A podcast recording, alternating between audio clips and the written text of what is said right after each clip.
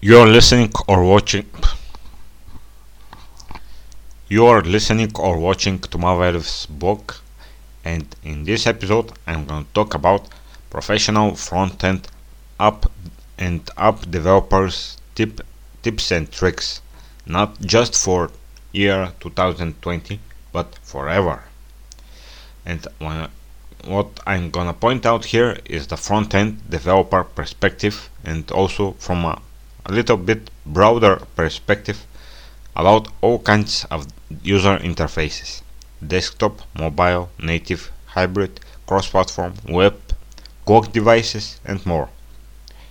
There is a whole another subject in science and about the user interfaces, the user experience, and it's about colors, positions of the buttons on the screen.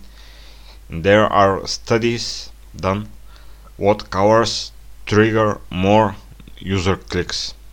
Also important is the position of the buttons and the content on the screen depending on the screen size and how these colors and position contrast to the rest of the pages and the user interface and these are just small subtle tricks that are beyond uh, just programming.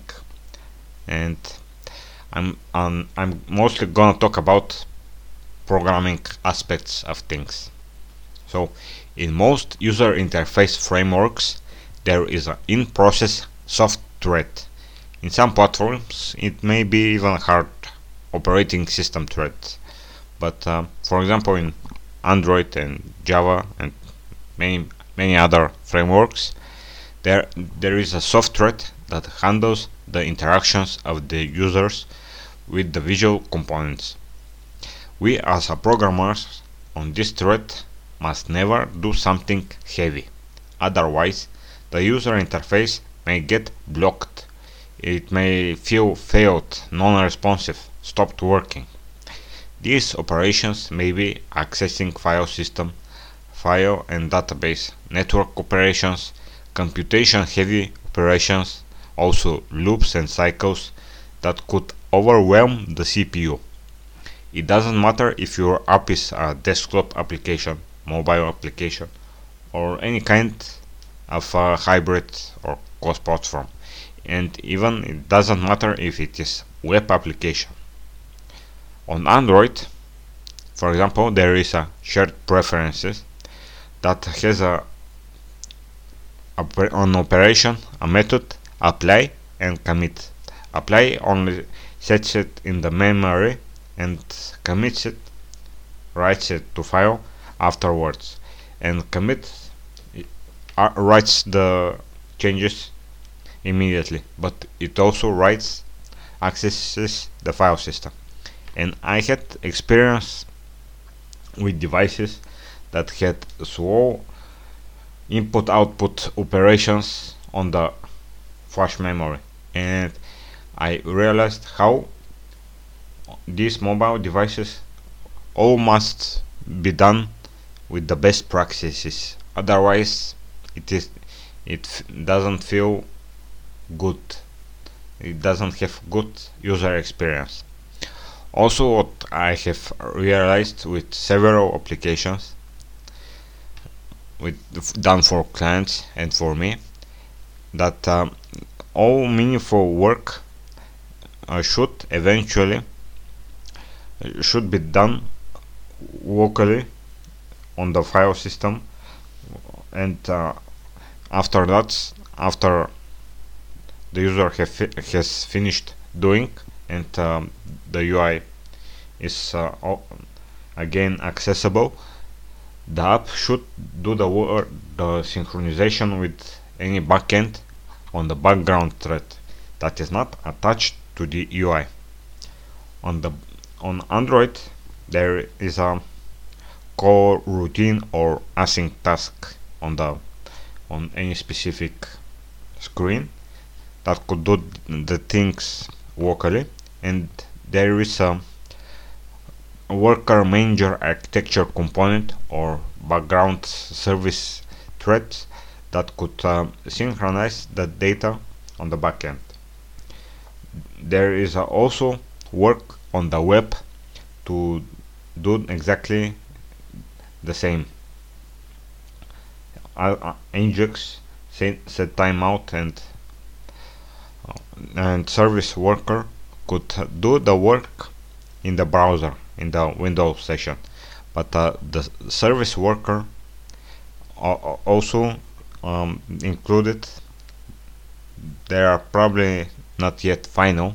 All they they are not all final, but uh, the web standardization organization is moving towards creating uh, a specification um, for background execution executing of stuff. So it will implement the same idea of doing things locally and uh, synchronizing the work doing the work on a background thread not attached to the user. So the user can get you know, so the user is not stuck sitting on a screen. This is the idea and the user experience that is targeted. Flutter framework also has, has features and async keyword that, and delay functions that uh, could uh, postpone the work to a background thread but uh, the Kotlin framework currently doesn't have very natural way of doing the, the work in the background. It is it was until recently mostly doing the UI stuff. So on the web there is service worker ajax and timeout always tell one of the core uh, things is always tell the user what your app is doing. There are several ways to do that with uh, loading indicators circular horizontal percentage indeterminate or even just saying text like loading like um, the the actual work that uh, the app is doing. And this gives good sense of what your app is doing and not uh, doing something that it, it does not need to disable action buttons after click this prevents double submit and it also makes a good user experience. With some combination of loading indicators, it uh, could create super cool UI, UX.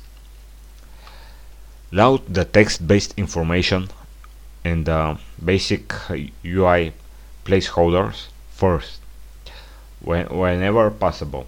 Afterwards, more heavy components like GIFs, images, videos, audio or whatever that is in size beyond few few bytes like below below 50k is is making the UI responsive.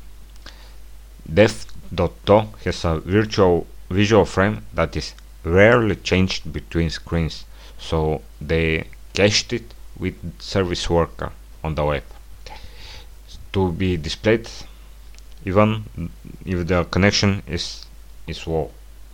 YouTube displays the squares where the images of the previews of the videos will be shown.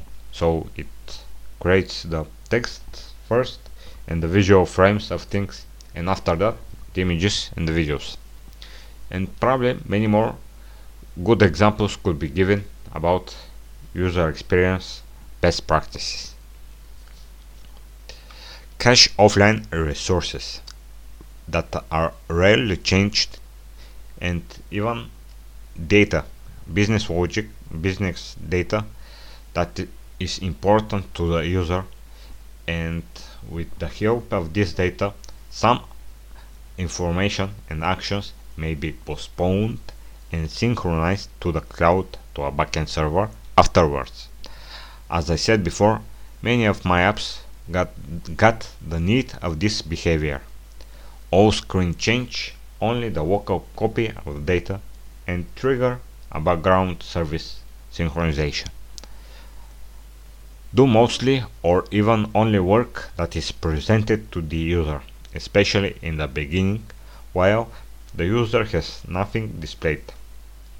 I implemented in the past in several apps detect detecting how much data could the current device show. So any device has uh, an ori orientation, has a resolution, width, width and height and of the screen and um, we as a programmer could calculate the user interface component, the visual component, how, uh, how big it will be. So based on these two things, the screen size and the visual component, we could decide how in how big chunks the data could be loaded. So minimal work is done for the user to have what he has asked for.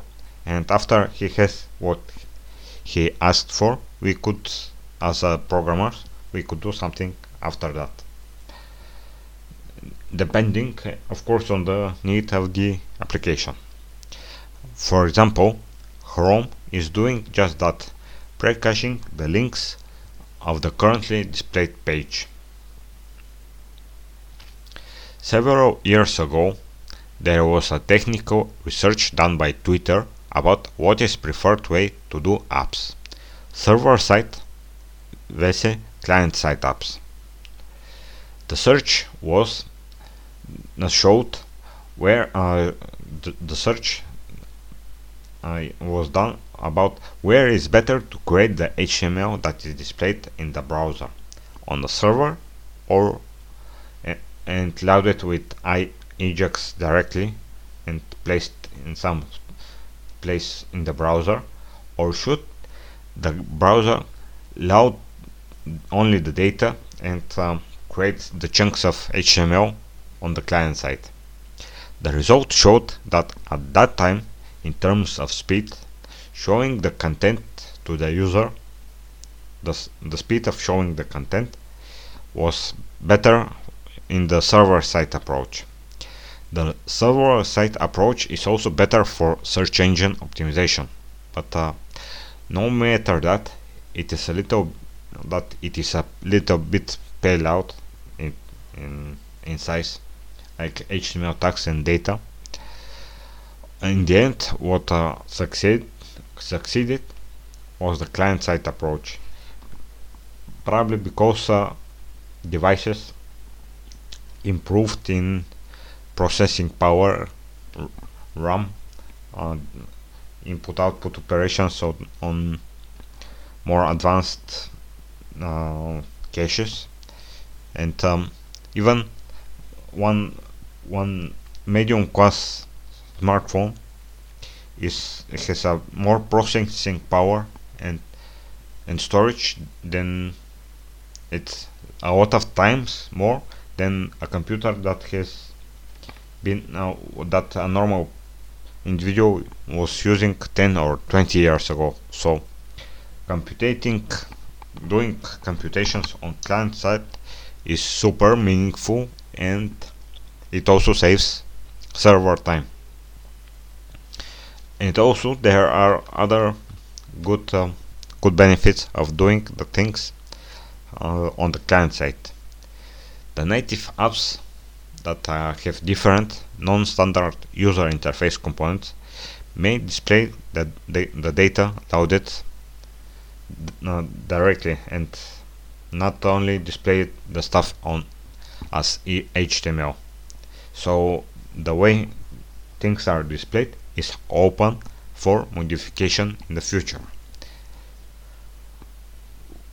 web was uh, is a little bit clumsy because of several reasons UI blocks like the HTML tags there are stylization issues and browser implementation differences. This is becoming less of a problem because all, almost all browsers are based uh, on WebKit and Chromium, but uh, it still is an issue about doing things visually in the browser. So data may be ca- cached online, offline, with uh, not only the purpose of displaying, but also for doing some business logic. So if uh, there is a business logic that only depends on the offline data, it could be executed without uh, on device without active internet connection. And having done the REST interfaces the interfaces that are open the data the, the that open the server to be hit with REST calls new ways of displaying data may be implemented without changing a single line of code on the server it opens up ways of new ideas to be redone in the future. Dress up the same wolf, the same wolf in the different in different clothing without in without changes on the back on the back end. I have probably several applications that uh, I have redone them, re reworked them, and because I I had REST interfaces, I only implemented new user interface. So this is one cool feature of doing the things on the client side. See you, hear you in next episode.